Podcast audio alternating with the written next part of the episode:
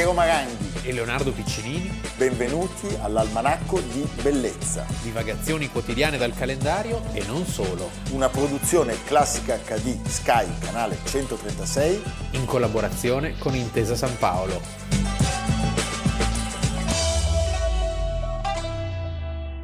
20 luglio, almanacco di bellezza. Allora, noi, Leonardo, oggi andiamo al 1578. L'altro ieri. L'altro ieri a Roma, Papa Gregorio XIII, un papa importantissimo. Al secolo Ugo Boncompagni. Bon, bolognese. Bologna, Di Bologna, muove. Sì, sì. No. Papato abbastanza lungo, più di 10 anni, 13 se non sbaglio. Dato, la cosa, la è co- il papa de- del calendario. È il papa del calendario e la cosa strana, a proposito del tema che stiamo per trattare, è che era, sotto di lui c'era una certa libertà sessuale, perché aveva avuto otto figli dall'amante quindi proprio a partire dal Papa c'era un certo laissez-faire. No? Hanno preso esempio solo da lui in questa vicenda di oggi, però forse si sono spinti un po' oltre. Sì, si sono sì, spinti un po' sì. oltre, perché a Roma il 20 luglio del 1578 vengono arrestate 11 persone presso la Basilica di San Giovanni in Porta Latina. Vicino alle mura aureliane. E l'accusa è di aver costituito una confraternita che pratica l'amore omosessuale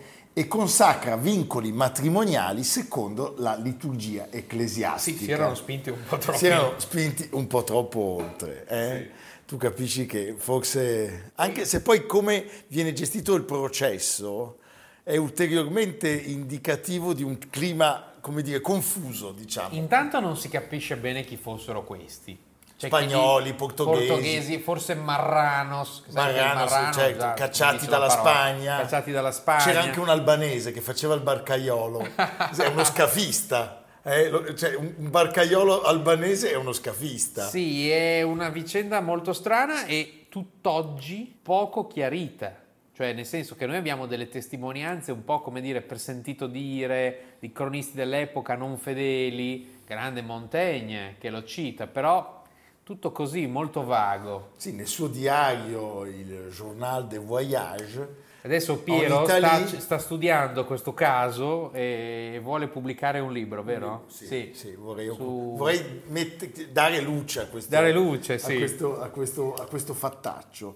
Cioè lui fa accenno all'evento in modo piuttosto laconico, parlando di una curiosa confraternita formata da alcuni portoghesi. E ci sono altre poche eh, fonti storiche che fanno cenno ai fatti. Allora ci viene il sospetto che su questa vicenda fosse necessario, come dire, stendere un, un velo e cercare di dimenticarla. Però sappiamo che, per esempio, mi piace il nome, ma l'ambasciatore veneziano a Roma, che si chiamava Alessandro Tiepolo. Capisci? Tiepolo, eh? sì. Mai, ecco, mai fidarsi di queste relazioni degli ambasciatori. Di ambasciatori, che dice però con accenti scandalizzati che qualcosa era successo. Sì, e se lo dice un veneziano. Non dobbiamo credere. eh? diciamo che Roma in quel tempo era una, una, una città siamo appena prima dei, dell'avventura caravaggesca. Sì, e siamo a un, a un tratto da, da, Caravaggio, dal nostro amico Annibale Carracci, descritto benissimo nel film, dalla tua interpretazione. Sì, soprattutto. Nel sì. Mangiafagioli. Mangiafagioli. E siamo un attimo prima dalla decollazione di sì, Beatrice Cenci. Di Beatrice Cenci. Sì, sì, è un momento, ma diciamo che Roma per secoli è stata così, cioè una città che... Soldataglie. Sì, intanto già l'amministrazione stessa della città, cioè il fatto che morto un papa se ne fa un altro e quindi cambia tutta la compagine. Spoil system. Spoil system è, è proprio perfetto, dall'alto livello fino a proprio alle, alle lotte di strada, eh, al RAS del quartiere. E in particolare questa chiesa in cui si svolge la, la, il fatto era una sorta di edificio abbandonato. Era stata una sede cardinalizia. Sì. E poi il titolo cardinalizio era in qualche modo passato al Laterano, quindi questa chiesa che è una piccola basilica medievale, oggi esiste ancora, si può andare a vedere, ci sono degli affreschi medievali, è un po' fredda perché nel 1940 è stata restaurata con quella, no? certo. con quella pulizia tipica del, del regime. L'ha E fatta Piacentini. Rispetto ad altre basiliche colpisce meno. è sede dei Rosminiani oggi, quindi Ah, tutto è molto più tranquillo. Certo. Ecco, diciamo una cosa, c'è uno storico, Giuseppe Marcocci, che in qualche modo ha cercato di porre rimedio alle dimenticanze dei vari storici, ha fatto un'operazione importante per ricostruire quanto eh, fosse accaduto in quell'anno.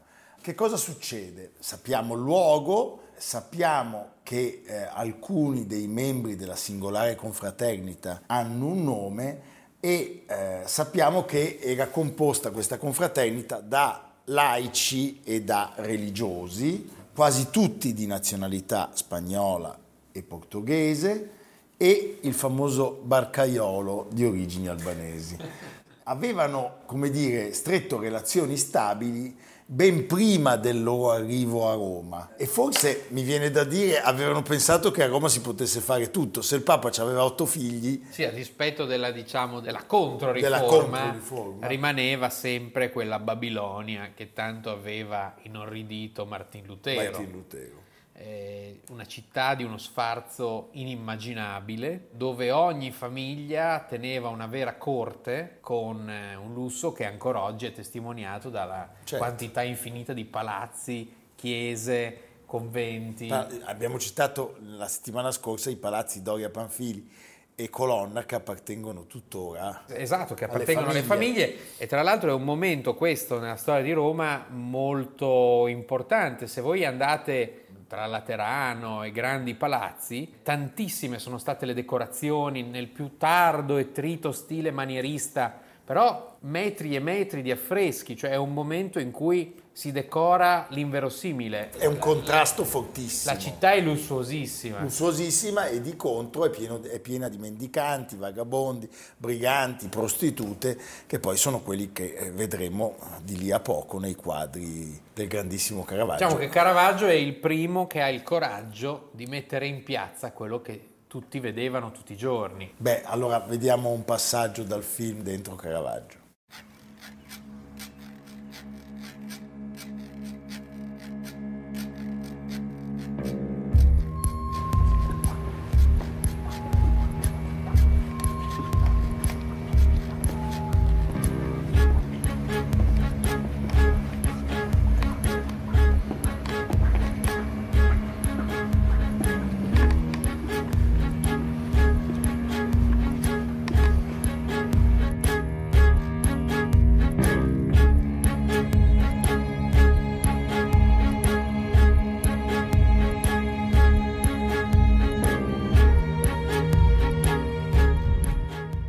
Nel momento del fattaccio, nel 1578, la chiesa si trova sotto il controllo di un nipote del pontefice, quindi oltre alle amanti c'erano come sempre i nipoti, i cardinal nipote. Sì, perché i figli non potevano essere legittimamente... In questo caso non era un uomo di chiesa ma era un diplomatico militare. eh. Ah, ok.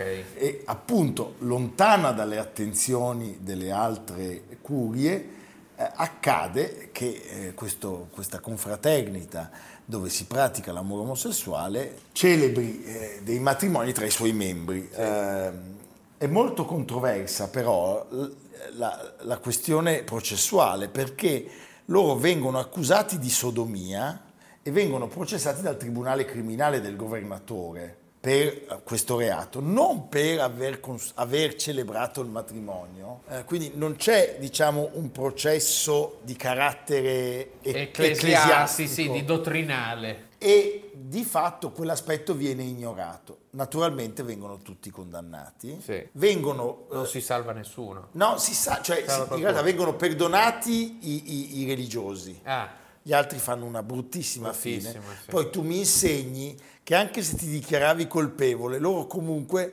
prima di tagliarti eh, la gorgia, sì. ti facevano confessare anche cose che non avevi fatto. Sì, sì, diciamo, era un processo che partiva in automatico C'è qualcuno e- che in ed era inarrestabile. inarrestabile. Dice voglio scendere, non si può. Sì, sì, Qualcuno ha dichiarato di aver inventato in quel momento l'alluminio anodizzato. No. eh, pur di- di- di- di interrompere le atroci sevizie. Cosa succede? Quindi 8 degli 11 imputati vengono condannati a morte, addirittura si sa che uno di loro eh, per eh, le vessazioni inflitte non riuscì nemmeno a presentarsi davanti al magistrato e ehm, I buon compagni di tutto questo non erano Sai che il Palazzo Boncompagni a Roma oggi è la sede dell'ambasciata degli Stati Uniti. Il Palazzo Boncompagni verrà rifatto per ospitare la regina madre Margherita e quindi verrà chiamato Palazzo Margherita in via Veneto, no? Certo. All'inizio della prima curva di via Veneto, questo enorme palazzone. Margherita era la un- nostra, la Sì, moglie... la, la- la regina madre, eh, una volta che Umberto viene assassinato, lei si stabilisce lì. Quella che andava sulle montagne col, col backpack. Col sì. backpack. Sì, Col esatto, barone esatto. backpack. Il palazzo Boncompagni viene rifatto. Ma è Boncompagni Ludovisi? Boncompagni, Ludovisi, poi lì vicino c'è anche tutto il, Viene quar- dal mare. il quartiere Ludovisi verrà diviso in eh, la più grande lottizzazione della storia romana e rimane il casino Ludovisi ancora oggi. Quindi tutta quell'area lì era delle famiglie che- di cui stiamo parlando. Ecco, sta di fatto che i cadaveri vengono messi a rogo presso Porta Latina. In questi giorni ci viene un po' di racc- abbiamo raccontato il sacro macello dei poveri valtellinesi protestanti. Ecco, per ricordarci che viviamo tempi felici Cioè, rispetto adesso- alla nostra storia. Eh, abbiamo quasi il, il DDL Zan. A noi cosa ci può capitare? Una multa, ci danno una multa. Sì, per ora.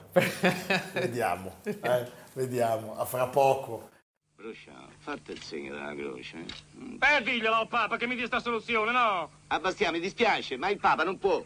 E perché? Ma perché è stato proprio lui a dire che un prete non deve ammazzare, deve perdonare. Ah, il prete deve perdonare e il Papa no. Allora sai che ti dico, marchese mio? Eh? Che mi perdono da solo. Sì, mi do io stesso la soluzione. È chiaro o no? Prete sono e prete rimango, sacerdote in eterno. Ah, ma come? Io dico messe, comunico, è vero o no? Sì. Eh, battezzo, consecro, confesso. Eh, sposo. Ti vuoi sposare, marchese mio? Ti sposa Don Bastiano tuo. No, grazie, adesso no, Bastia, ma se mi sposo, contaci.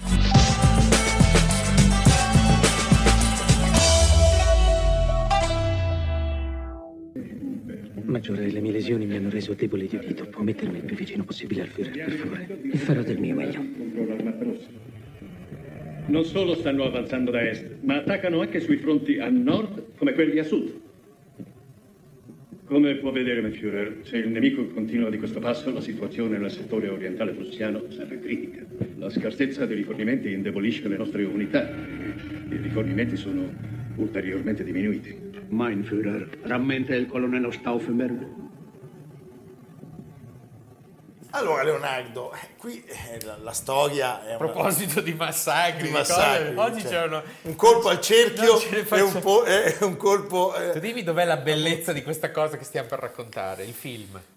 Il film non è bellissimo. Non è bellissimo. Il film non è bellissimo. A me È uno piace, dei più grandi flop del Sì. cinema di tutti i tempi. Però ci piace il nome Stauffenberg. Poi quando Tom Cruise si toglie la cosa, la, la- la- la venda, l'occhio di vetro. l'occhio di vetro. L'operazione Valchiria. Operazione Valchiria che anche qui va inquadrata, secondo me, con la distanza del tempo, con maggiore equilibrio.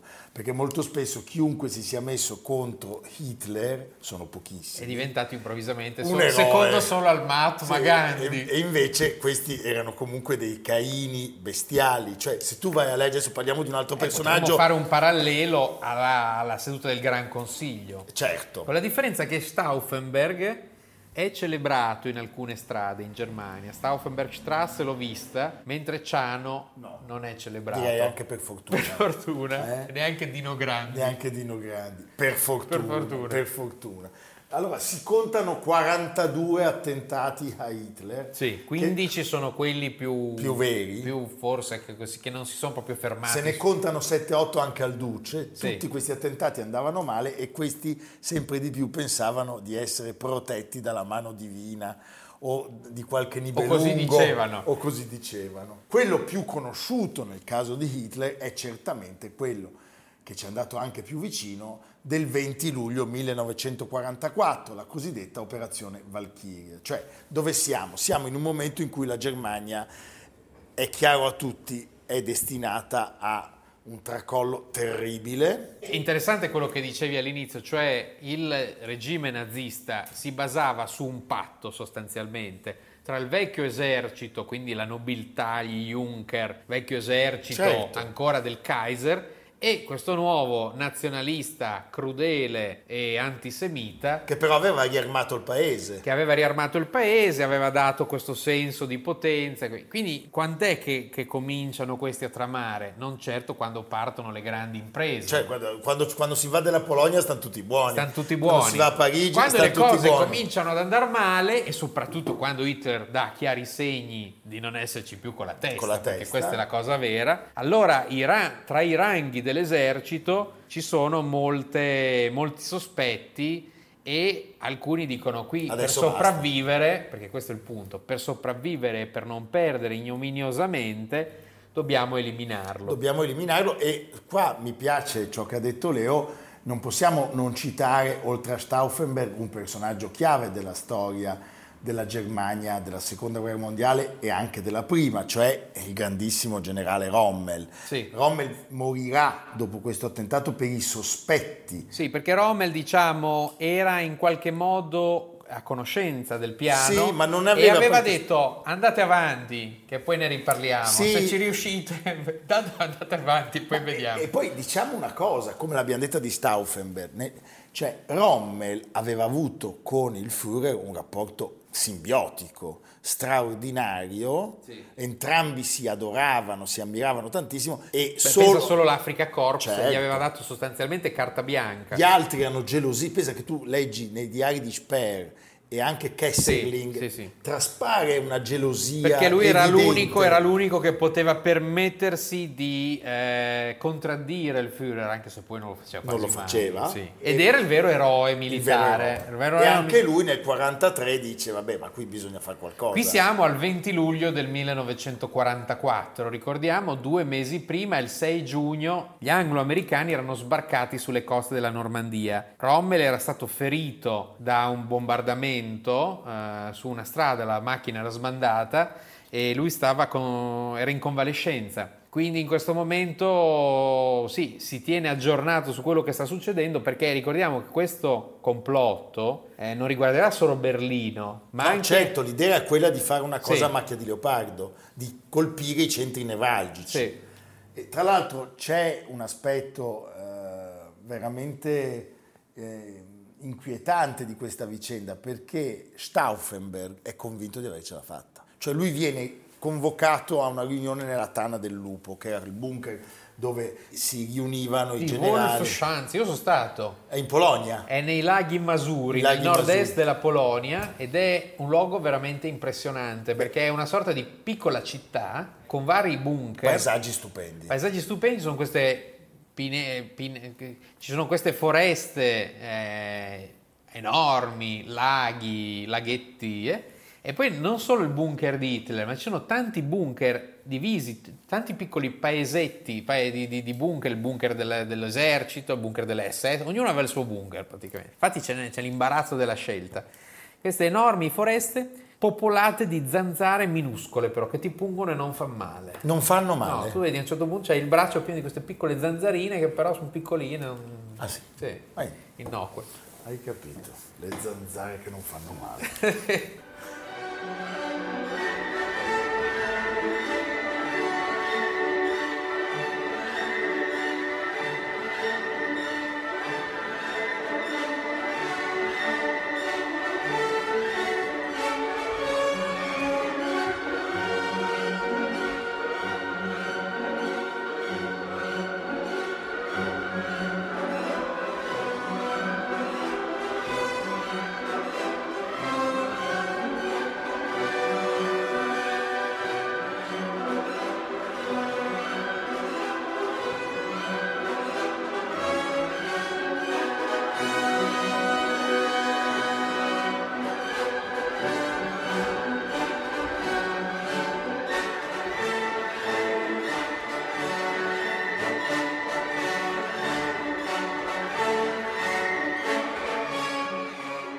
Operazione Valchiria. Sì. Allora, il 20 luglio, nella tarda mattinata, Klaus von Stauffenberg, che è un erede, è un discendente, possiamo ipotizzare. Sì, di una famiglia nobile della Franconia, eh, era un reduce di guerra, aveva perso un braccio un, occhio, un occhio. e due dita della mano sinistra. Insomma. Però dalle foto sembra un bell'uomo. Sembra un bell'uomo. Aveva, Tenente colonnello, aveva 36 anni molto giovane. e si appoggiava a una rete di congiurati, tra cui dei feldmarescialli, Witzleben, dei generali, degli ex sindaci, cioè vari oppositori dell'elite, diciamo. Sì, più che oppositori, vari soggetti che dicono ragazzi fermiamo il pazzo e forse riusciamo a trattare la Sì. resa in condizioni un pochino meno precarie e drammatiche di quelle cui saremmo costretti se questo va avanti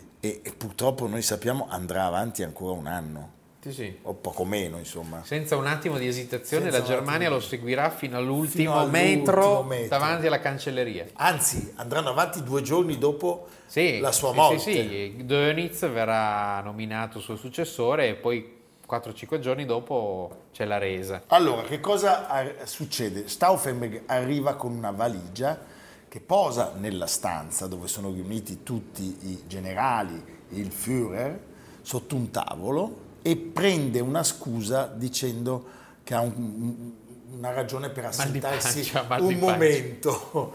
E andandosene lui sente questa esplosione. Sì.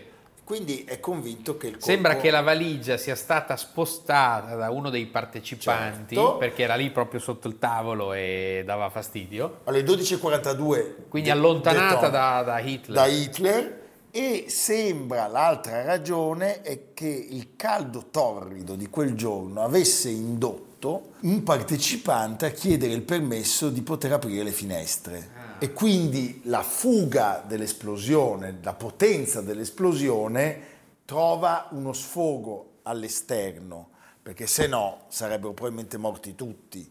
Cioè se tu sai, sai che una bomba che, che Ma perché la, la riunione non, si- non avviene dentro un bunker, bunker, ma in una casa. ma in una casetta di legno. Anche Esatto. questa è una cosa importante Eh, perché sì. dentro il bunker Ma dentro il bunker morivano tutti. non c'era finestra, non c'era niente. Nella sala riunioni, che era un edificio perché era un mix, la, la struttura di questa cittadella era un mix di bunker, di caserme, di edifici per riunioni ed era tutto mascherato sul, ehm, sul tetto da una serie di reti a camouflage, Per diciamo, evitare i bombardamenti. che nascondevano agli incursori aerei la, la struttura militare. Quest'uomo è convinto di avercela fatta, pensate dove può battere il cuore in quel momento, cioè deve averlo avuto in gola e sale su un aereo e vola a Berlino. Vola a Berlino perché ha come obiettivo quello di incontrarsi con gli altri cospiratori e completare il colpo di Stato. Ma ahimè, quando atterra viene arrestato Sì. La- Eh, devo dire, la, la velocità con cui reagiscono è bestiale, anche perché c'è un Caino, cioè uno dei, dei cospiratori, avendo capito che storie- la storia sta per precipitare, From, se non sbaglio, Sì, sì, sì, non si salverà il neanche generale From, non che poi non si salverà lui perché il peccato qual era? Di aver aderito fin dall'inizio, cioè quindi di aver dubitato dell'infallibilità del, del Führer.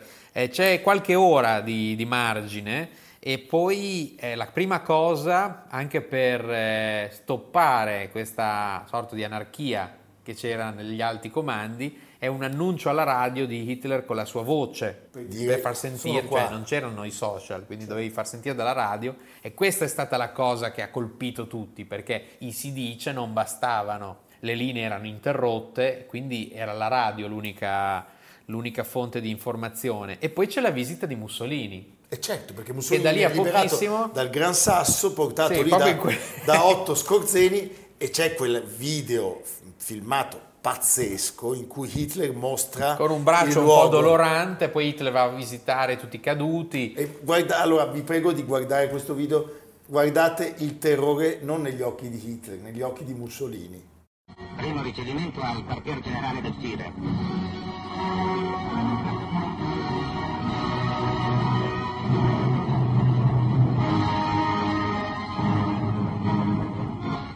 Hitler riceve le felicitazioni dei suoi lavoratori dell'organizzazione Todd che si annunciano al Führer il primo sgombero del luogo dell'attentato.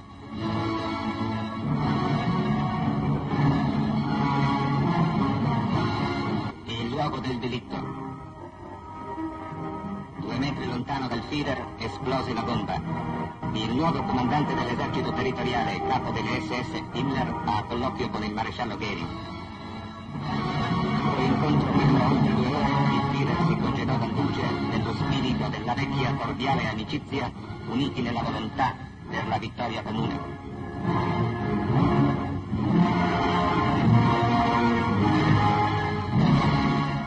Senti Leonardo, eh, naturalmente vengono... Ecco, la repressione è durissima. Durissima. Si parla di 700 arresti e 200 tra fucilati e impiccati. Un'altra immagine che sarebbe bello far vedere è il eh, video del giudice, cioè un tribunale eh, che, che Sì, perché poi come sempre sono, farsa. sono tedeschi, però mettono protocollano, Sì, scrivono. Però con un eh, processo farsa gestito da un terribile, un terribile giudice, questi poi verranno impiccati a dei ganci da macello e l'esecuzione verrà ripresa e mostrata al Führer nel suo cinema privato, cioè qualcosa di abominevole. Siamo oltre. E in quei... E al feldmaresciallo Witzleben cadevano i pantaloni perché non gli era stato permesso di portare la cintura o le bretelle e questa cosa lo metteva in ridicolo davanti a tutta la Germania. Cioè, c'era proprio Sì, sì. una, no, una volontà di, di- di- di persecuzione di questi che avevano aderito. Rommel verrà raggiunto nella sua casa da cui si stava riprendendo dalla convalescenza dove era in compagnia della moglie e gli figlio. verranno offerte due opzioni, o quella di spararsi, cioè di suicidarsi e avere gli onori militari da tutta la Germania, o quella di essere fucilato e la sua famiglia perseguitata insieme a lui. Sì, processato e fucilato la sua famiglia perseguitata insieme a lui, esattamente. Lui sceglie la prima opzione. Sì, c'è un bellissimo film con James Mason, Rommel, la volpe del, Del deserto, in deserto. cui è descritta questa vicenda e siamo veramente al momento più, più- più lugubre di tutta Ma la... forse della storia dell'umanità. Sì.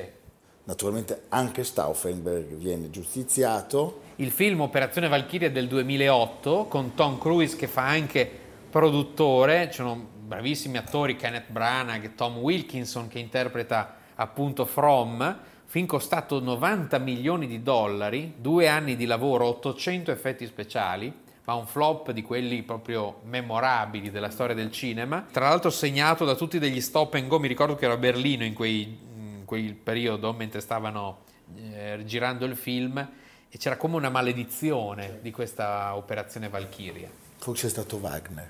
Sì. Va bene Leonardo, senti, eh, sta di fatto che nei documenti trovati addosso a Stauffenberg, dove ci sono varie ragioni per interrompere la dittatura di Hitler, non c'è mai menzione agli orrori dei campi di concentramento. No, non Mentre era... Rommel sembra che avesse incontrato il Führer e gli avesse esternato la sua, come dire, il suo sgomento per ciò che le SS stavano facendo in Polonia. Poi sai, difficilissimo. No, Quella è, una, quella è una colpa che ricade su tutta la popolazione tedesca. Sì. E i tedeschi questo lo, ancora oggi lo sentono. eh. È un argomento praticamente tabù. Va bene Leonardo. Allora, dove andiamo? Andiamo a Roma? Andiamo a Roma, eh, vicino a Porta Latina c'è Porta San Sebastiano, che tra tutte le porte della cerchia aureliana è forse quella meglio conservata, anche perché negli anni del regime tal Ettore Muti, gerarca, grazie all'architetto Moretti, l'ha eh, adibita Luigi Moretti, Luigi More- quello non perdonato mai da Bruno. ma giustamente, perché se tu vai a vedere, sono le foto d'epoca, guardate le foto d'epoca della porta che viene trasformata in garçonniere per Ettore Muti, c'è un, tappe- un leopardo, delle lance. E poi questi bellissimi che ancora oggi resistono, mosaici un po' antichi un po' no, è un appartamento veramente interessante. E oggi ospita il Museo delle Mura di Roma che raccontano la storia di questo complesso meraviglioso e conservato devo dire molto male, ma da lì si può attraversare in quota un tratto delle mura ed è uno spettacolo che devo dire consiglio a tutti, soprattutto fatelo al mattino appena apre il museo. Si passa, c'è un tratto delle mura che corre tra orti e giardini e se non fosse per qualche suono di macchina, eh, potremmo essere ancora nel Medioevo. Beh, stupendo. Posso citare Cesare Zavattini? Sì. Allora, se in quell'occasione vedete, e lasciami dire Vincenzo Ragazzini, se vedete un signore vestito abbastanza bene, ma modestamente, che alle 6 del mattino sta andando con una valigetta da qualche parte, Zavattini diceva quello è uno che sta andando da un cardinale per una raccomandazione. Ah, sì. Ed era vero. È vero. A domani. A domani. Almanacco di bellezza a cura di Piero Maranghi e Leonardo Piccinini. Con Lucia Simioni, Jacopo Ghilardotti, Samantha Chiodini, Paolo Faroni, Silvia Corbetta. Realizzato da Amerigo Daveri, Domenico Catano, Valentino Puppini, Simone Manganello. Una produzione classica HD, Sky Canale 136 in collaborazione con Intesa San Paolo.